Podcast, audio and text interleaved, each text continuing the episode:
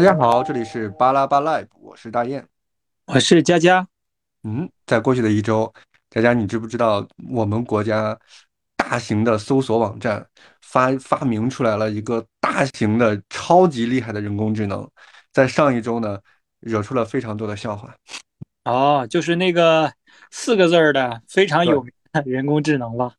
是的，我我我现在都不敢说它名字，真的。嗯，你像我们这种呃公开的这种节目哈，也不是私人传播的，有可能呢会被别人发律师函啊。呃，因为咱说的也不是什么好事儿嘛。上一周可能他自己发生的这些事情呢，他也知道。呃，你你你有听说吗？像那个巴士，让他画一个巴士，让他嗯，画呃画一个总线，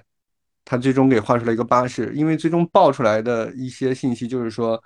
呃，那个大型的搜索网站呢，是把我们的中文翻译成英文，然后你，再用国外的公开的，呃，公开的这个代码，呃，生成一些图片或者生成一些结果，然后再翻译成中文给推给你。我觉得这可能就是他对于代码公开和开源这件事情有点含糊其辞，或者说是呃直直接就拒绝的态度的根本原因。这样子你不觉得很就很就就是你你你是我们国家非常厉害的一个科技公司啊，应该就是 number one 的一哥，是不是？那你你不能像鸿蒙，哎，算了，我又开始吐槽他们了，像鸿蒙啊、汉芯啊，像这种套壳、画皮、造假的这些东西吧，你总不能就是你看国外刚那个发布了那个人工智能开源代码 Stable Diffusion 画图的那个呃 API 接口。出来了之后，你你这么简单的一对接，然后你就返给国人，别人的国外的 OpenAI 那可是从二零一五年就已经开始研究他们的算法，Google 他们的算法是有发文章的，是有 paper 来支持的，人家已经研研究了五年、六年、七年，拿出来了一代、二代、三代的产品。对，其你实其实就像你刚才这样一描述，我给我的感嗯。觉就是，虽然它是我们国内啊，不仅仅嗯，是他这这这个自己就这一类的所谓的高新技术和什么互联网公司，有点儿虽然看起来是很呃高大上的，但是有点做着我们类似七八十年代那种刚刚改革开放开始之后的那种倒爷儿的工作，就是利用国外的那种。啊，哎，我倒倒一手我就赚了，我也没有什么自主研发的知识产权在里面，我丝毫就不用投入什么东西，就是就是利用我的信息壁垒，哎，我赚，你必须得哎，用我这个，你刚才说的这个这个信息壁垒，这个壁垒啊，你我应该都很清楚，大家应该都很清楚这个壁垒是什么。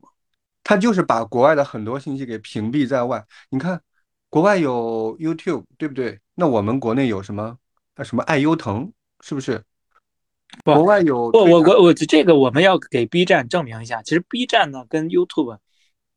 也有点类似，但是它它它是很本土化的，我觉得还是 B 站做的嗯很 OK。对，还我这个要给 B 站打 call。我这个也有，我也要给 B 站打 call，因为它有很多自己原创的，比包括它的二次元，还有自己的原创的一些剧情啊、剧对，我集在里面。很多嗯很多国创东西在里面嗯，但我刚刚说的是爱优腾啊，啊啊，你看爱。优腾，哇塞，这个谁起？嗯，是啊，然后嗯，再到后面，呃，还有国外的 Twitter，我们国内的这个这个这个新浪，对不对？那那就像这种，我们国国家的用用意是好的，就是我屏蔽那些东西之后，让你来学习，让你来模仿，让你来超越，并不是让你简简单单的在这里头一反复的去抄。你看这个大型的搜索网站已经给你给了你这么多年的时间，你现在还在就是就是还在原地踏步，永远是做别人玩剩下的东西，真的是让人嗤之以鼻。对，就说他他第一口吃饭可以，他他不会走路，我可以给你奶，奶粉是吧？我奶着你让你长大，但是他已经习惯了。现在，太恶心了。嗯但是呢，现在呃，我还要再为这个 OpenAI 打 call，是因为在上一周的时候呢，他们呃发布了 OpenAI 的插件模块，这是第一。第二呢，就是 Adobe 的全家桶已经陆陆续续在尝试，呃，就是接入呃 GPT，还有一些大型的 3D Max 那些工业软件也在尝试接入 ChatGPT。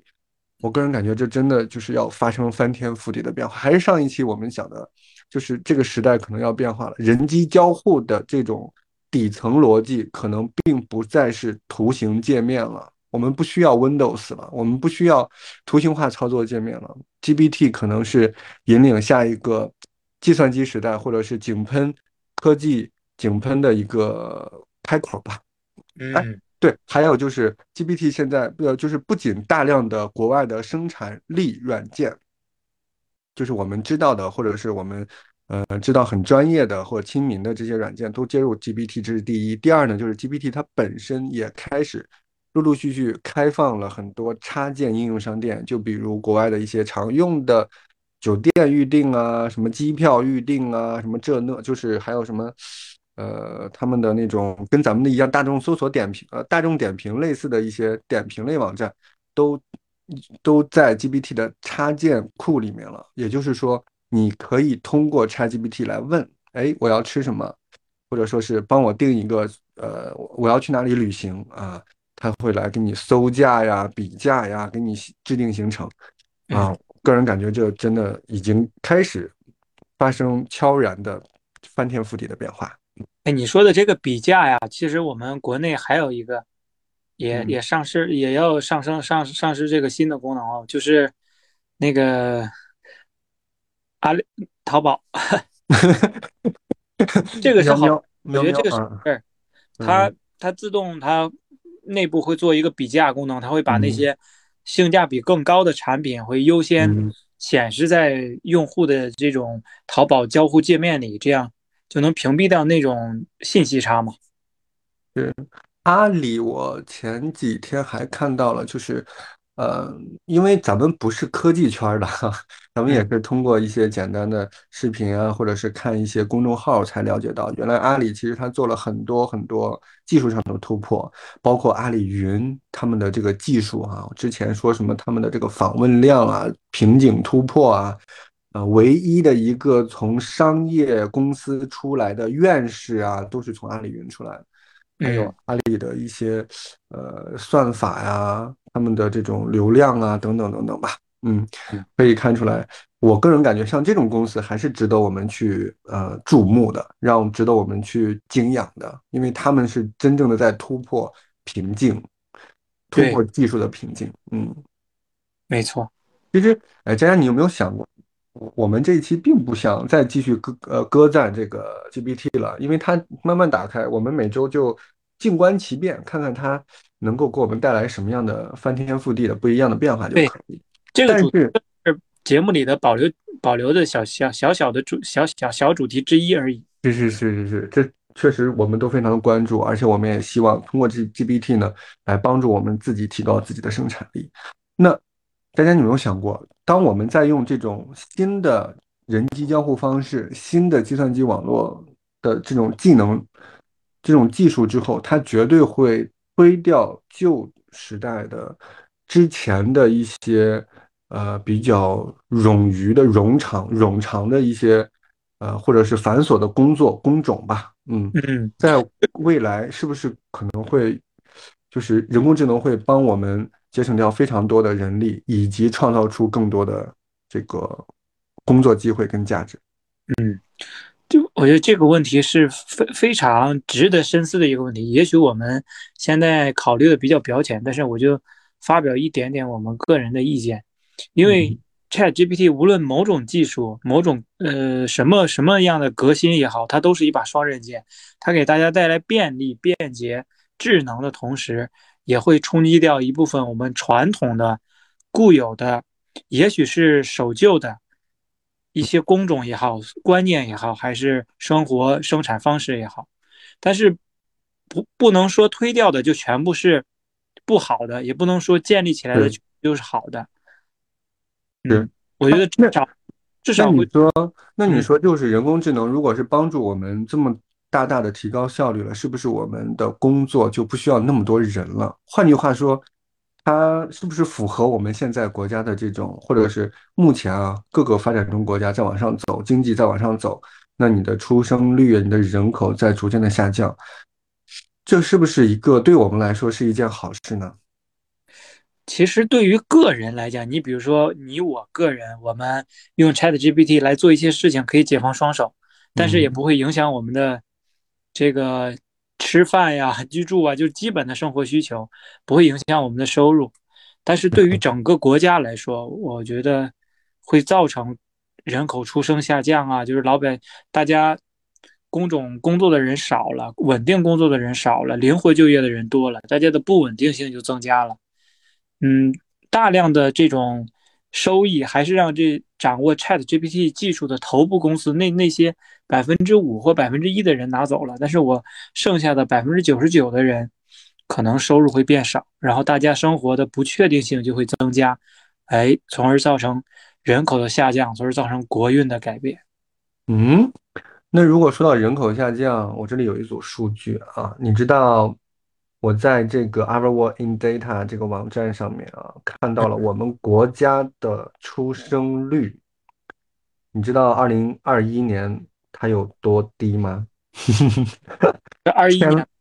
对，千分之七点六三，跟我们差不多上下的是，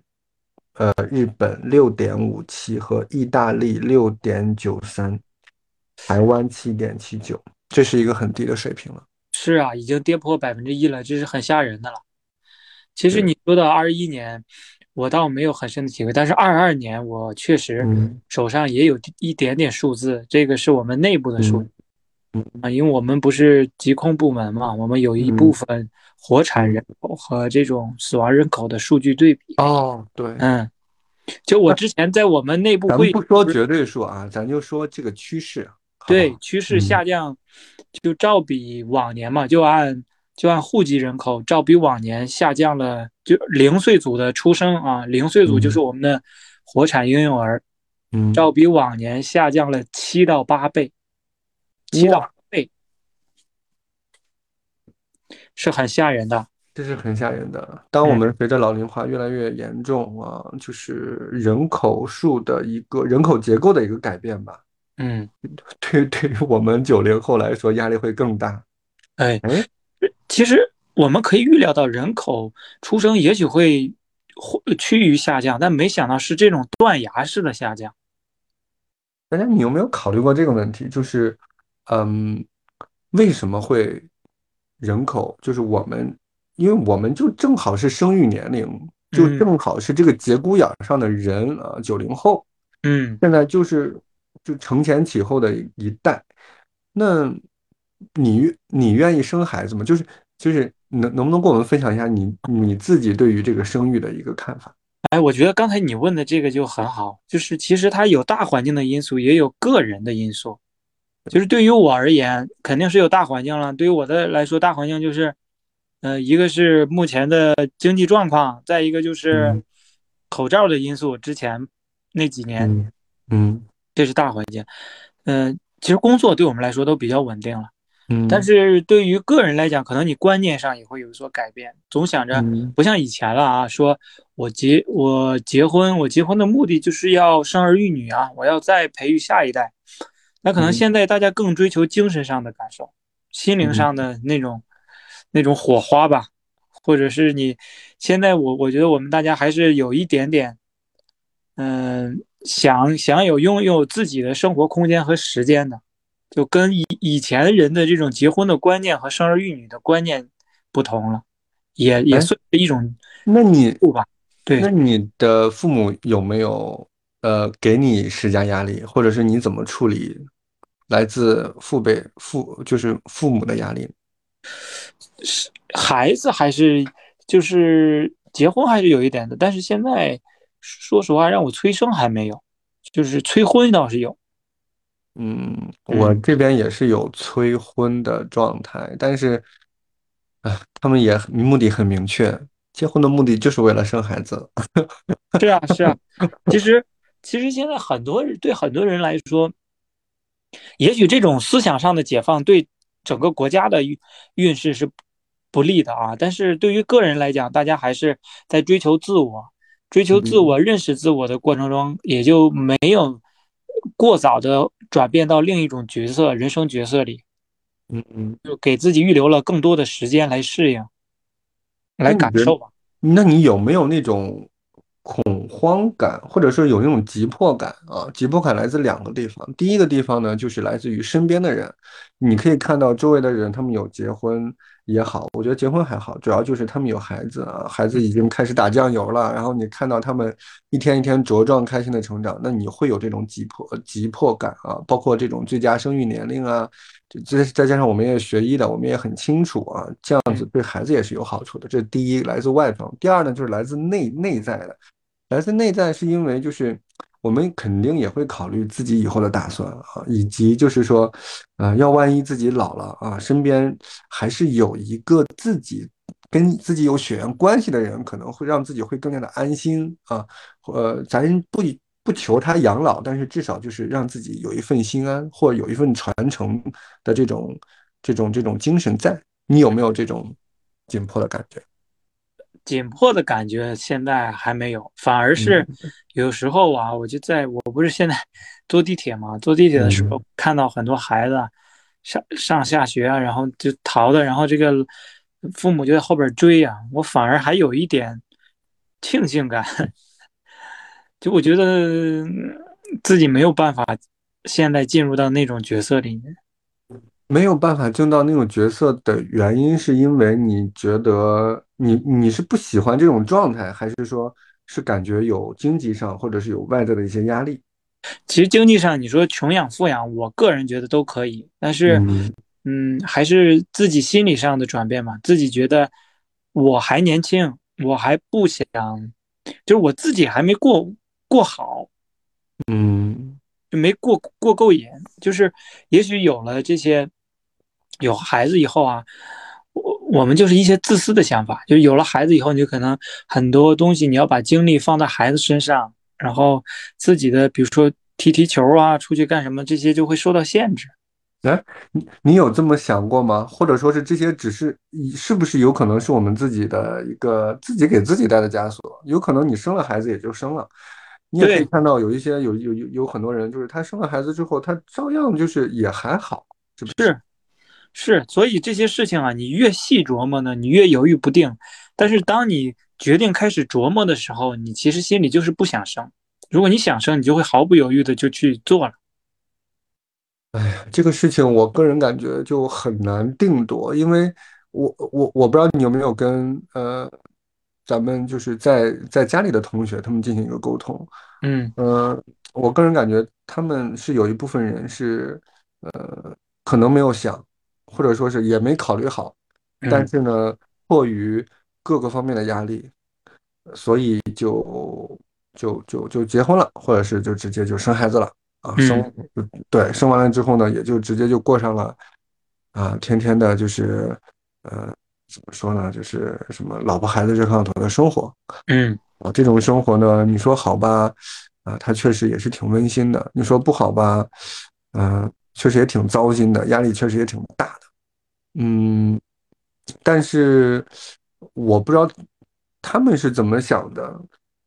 可能因为习惯了，或者是没有办法不接受那种生活，反倒而可能慢慢的他们会从那种生活里面释然出来。嗯，其实其实就像为什么老人们总说啊，说做什么事儿要趁早，结婚啊，生孩子也是。就当你没想明白的时候，你就把这事做了。其实你最后想想，如果你你不是那种不婚族，你也不是丁克那种思想的话，这个事儿你早晚要做。是你你晚做呢，可能就是我们说的那种沉沉没成本就很高。但你早做啊，他有一部分人的家庭支持能够给到你，父母还年轻，对吧？你那时候什么也都，嗯。没有定死，也不是说牵一发而动全身那种状态。是，嗯，我在网上看了一些新闻，就是说为什么年轻人他不想生孩子，嗯，哔哩吧啦的罗列了几条啊，包括有什么经济压力啊，对吧？买房我就我就现在这个是共性，对，这些是共性，这是大环境，我们改不了，因为现在的孩子他都是这样，你没有办法说是呃以后。对呀，就你说的经济压力，我就举个例子，之之前嗯就听我对象他们他们那个单位的人说啊，现在托幼，那嗯天中午食堂不是说嘛，托幼一个月便宜的就六千块钱，那嗯你真正要好的都是一万二啊，这些价位。嗯，托幼是指的是上学前上幼儿园幼儿园之前，让父母来来帮你不行吗？那有一部分人来不了啊，哦，对，确实会有那种情况。对呀、而且有一部分父母来了他或者带不了，对吧？你你说一胎二一胎可以，父母来了，那你二胎他能带了？那你如果生了个双胞胎，第一胎是一胎，第二胎是个双胞胎，他带得过来吗？他也带不过来。你这个你这个很刁钻，没有身边人的例子啊，这个就不人家名字。对但是确实有这种情况，是吧？对呀、就是我们这个系统里的人啊。嗯，这没办法，像这种，呃，我我身边人看到的是托幼，确实一第一是蛮贵的，第二就是他们也是父母带，但是父母带呢，因为这个房价确实太贵了，你不可能买买一个很大的房子嘛，或者是三室一厅，三室一厅三室一厅，说实话，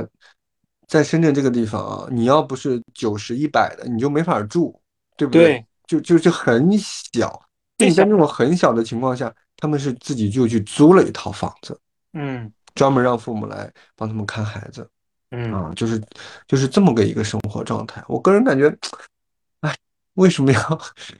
为什么要这样？就是对呀、你嗯你想啊，以前我们父母那一辈，他们是可以，呃，生活没有那么卷。我工作了，下了班，我自己带孩子，或者是我我我这个带带着孩子去上班啊，或怎么样都行。但是现在这年轻人啊，你下了班工作也没结束，他哪有时间看孩子？所以大家一想，我每天过得这么辛苦，我晚上十十点多才能把电脑电脑盖上，我才能正正式开始自己的生活，啊，很辛苦，更不想生孩子了。再加上最近，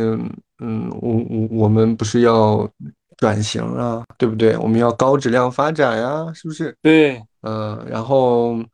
呃，你也可以看到大众媒体就是说，你要年轻人不要躺平啊，怎么样怎么样。其实，我个人感觉就是在这个环境下，我们我们不是说想要躺平，但是我们也不想卷，你明白吗？就是不是说不不是不想卷，他是那种无效的内卷。对对，这个就这个事情我给你做好了就可以了。嗯，对，但，哎，就这这这这个很难讲，很难讲。我真的就是你会经常跟我分享一些你之前在国外的一些经历，是不是？嗯呃，再加上在 YouTube 上看到，还有听同学在国外的这种生活的状态，嗯，明明显也感觉到就，确实好像不是一个世界的样子。对呀、因为现在目嗯前来看，至少深圳的这批那个什么零有一有一有一有不少不少数的呃那种对对对，咱们现在说话就是开始磕磕巴巴了。啊，明这白你的意因为比较敏感了。嗯，比较敏感了。就是不管怎么说，就我们是需要社会是需要发展的，这都没有错。对，但是，呃，这可能就会牺牲掉我们年轻人的一部分热血，嗯，牺牲掉我们的一些精力吧。啊，这些精力本来是要分担到自己的家庭，分担到自己的父母身上的，分担到自己的生活上的。但是现在这部分的精力消耗的我们很没底。对，呃，不知道该怎么样，因为因为我自己，你虽然说怎么样，但是到最后实实在在打在的是我自己的身上，是我自己的生活，是生活质量要下降，是吧？没错。嗯，而且我总有一种那种劣币驱逐良币的感觉。现在就是，其实我们未出生的孩子们都是良币，我嗯们现在被掌控的这些就是劣币。只不过我们这种无效内卷的形式和这种比较畸形的，嗯，工作价值取向，导致嗯了这批良币没有办法及时的落来到这个世上。对你之前你你说了那个经济压力以外，还有还有什么共性？像有共性的就是经济啊，还有职业的一个发展啊，这刚才我们也讨论了，哦，这包括我们现在各个方面的对你的要求啊，是一种无效内卷的一个状态。还有第三点就是年轻人的这种不想失去自由的这种状态啊，嗯，可能就特别的契合你刚才说的，就是你自己有自己的规划啊，生活还没玩够呢，或者说是呃自己有自己的爱好，有可能如果我去呃生孩子之后，我可能会砍掉一部分自己的自己的生活啊，这个是一种自由吧，对于自己的规划吧，或或者说是啊。嗯，还有一种就是第四点，就是呃个人价值的一个改变，呃个人价值观的一个变化，呃可能会觉得就是生孩子到底是为了什么，呃或者是有一点叛逆，就是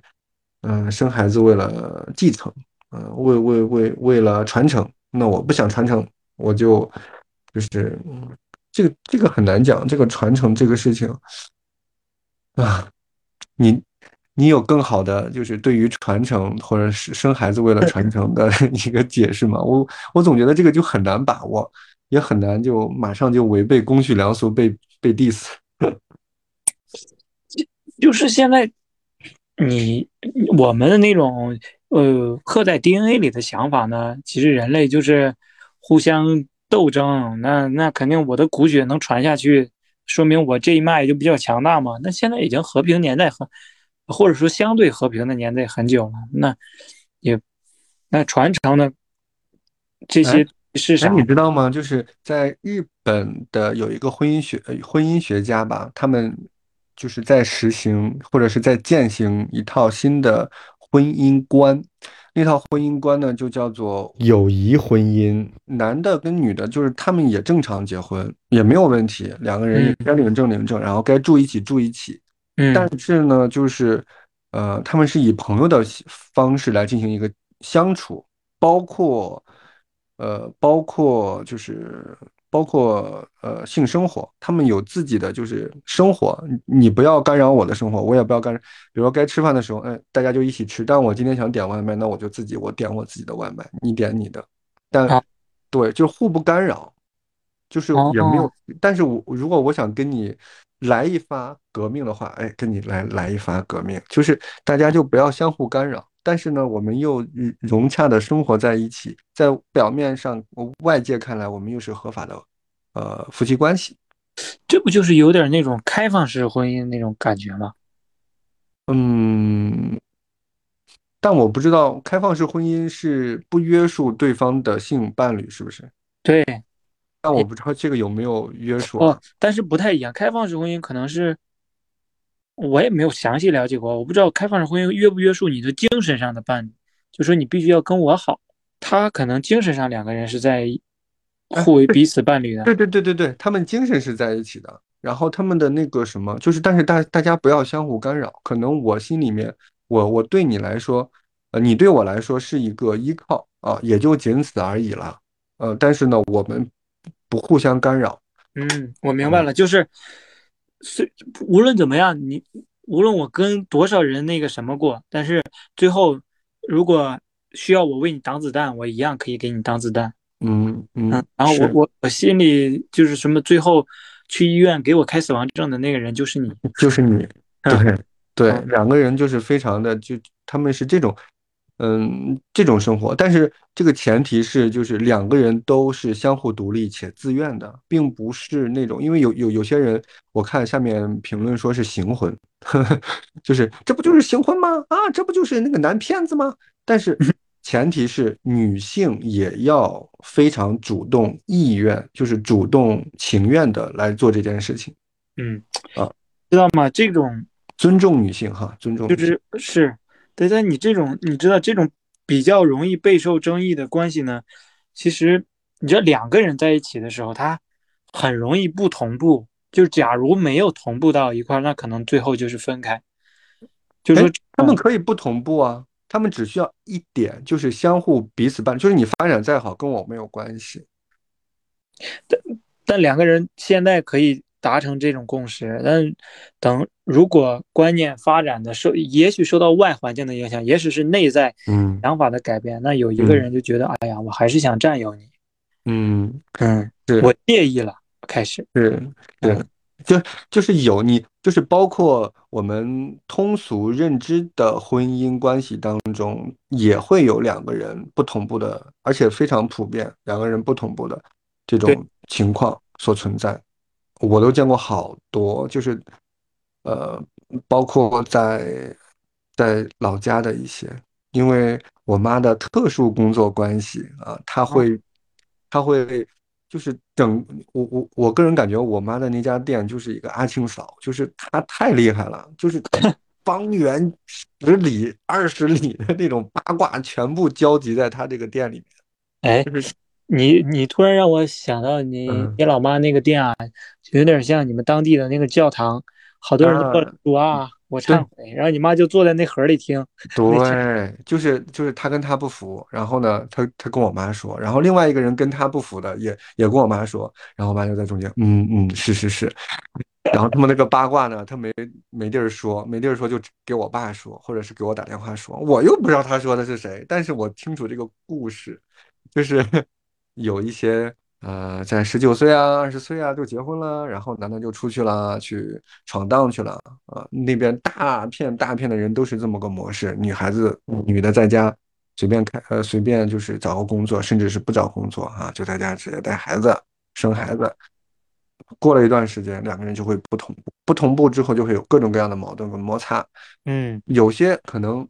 磨磨合好了啊，两个人可能也就这样了，因为嗯已经把热情、把爱情、把亲情全磨没了，大家就不冷不淡的生活。如果想要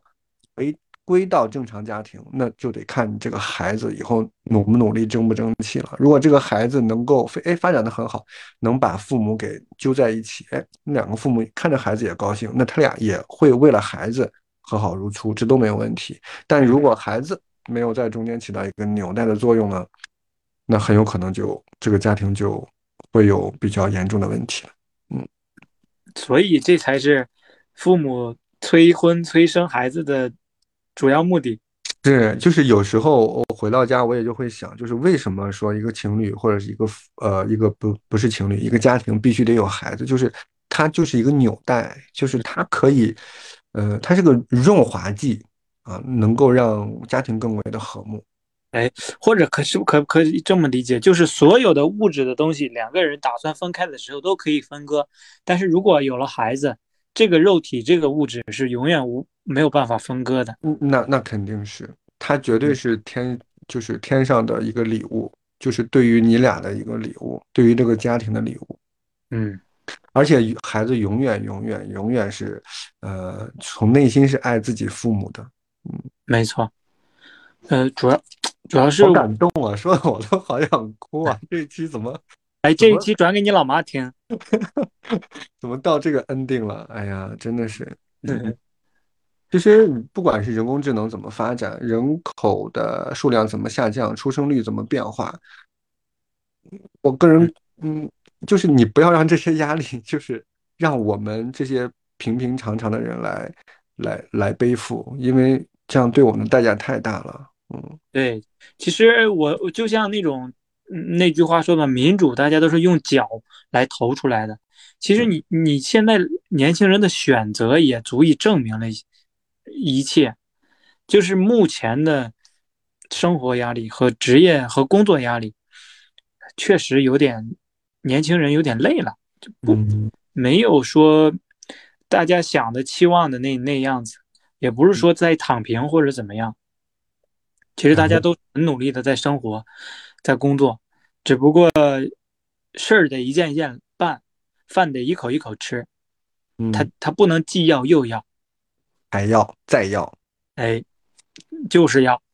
就是要。好，那我们这期节目呢就到这里吧。我们也非常希望听到大家的声音。你是如何看待家庭、看待婚姻、看待人工智能、看待生孩子？对自己的未来有什么打算呢？都可以留言给我们啊，我们也非常愿意跟大家来互动。嗯，就这样啦，拜拜。拜拜哎呀，我的妈呀，到最后真的是圆圆回来了。啊！你是从人工智能到个体到家庭到婚姻。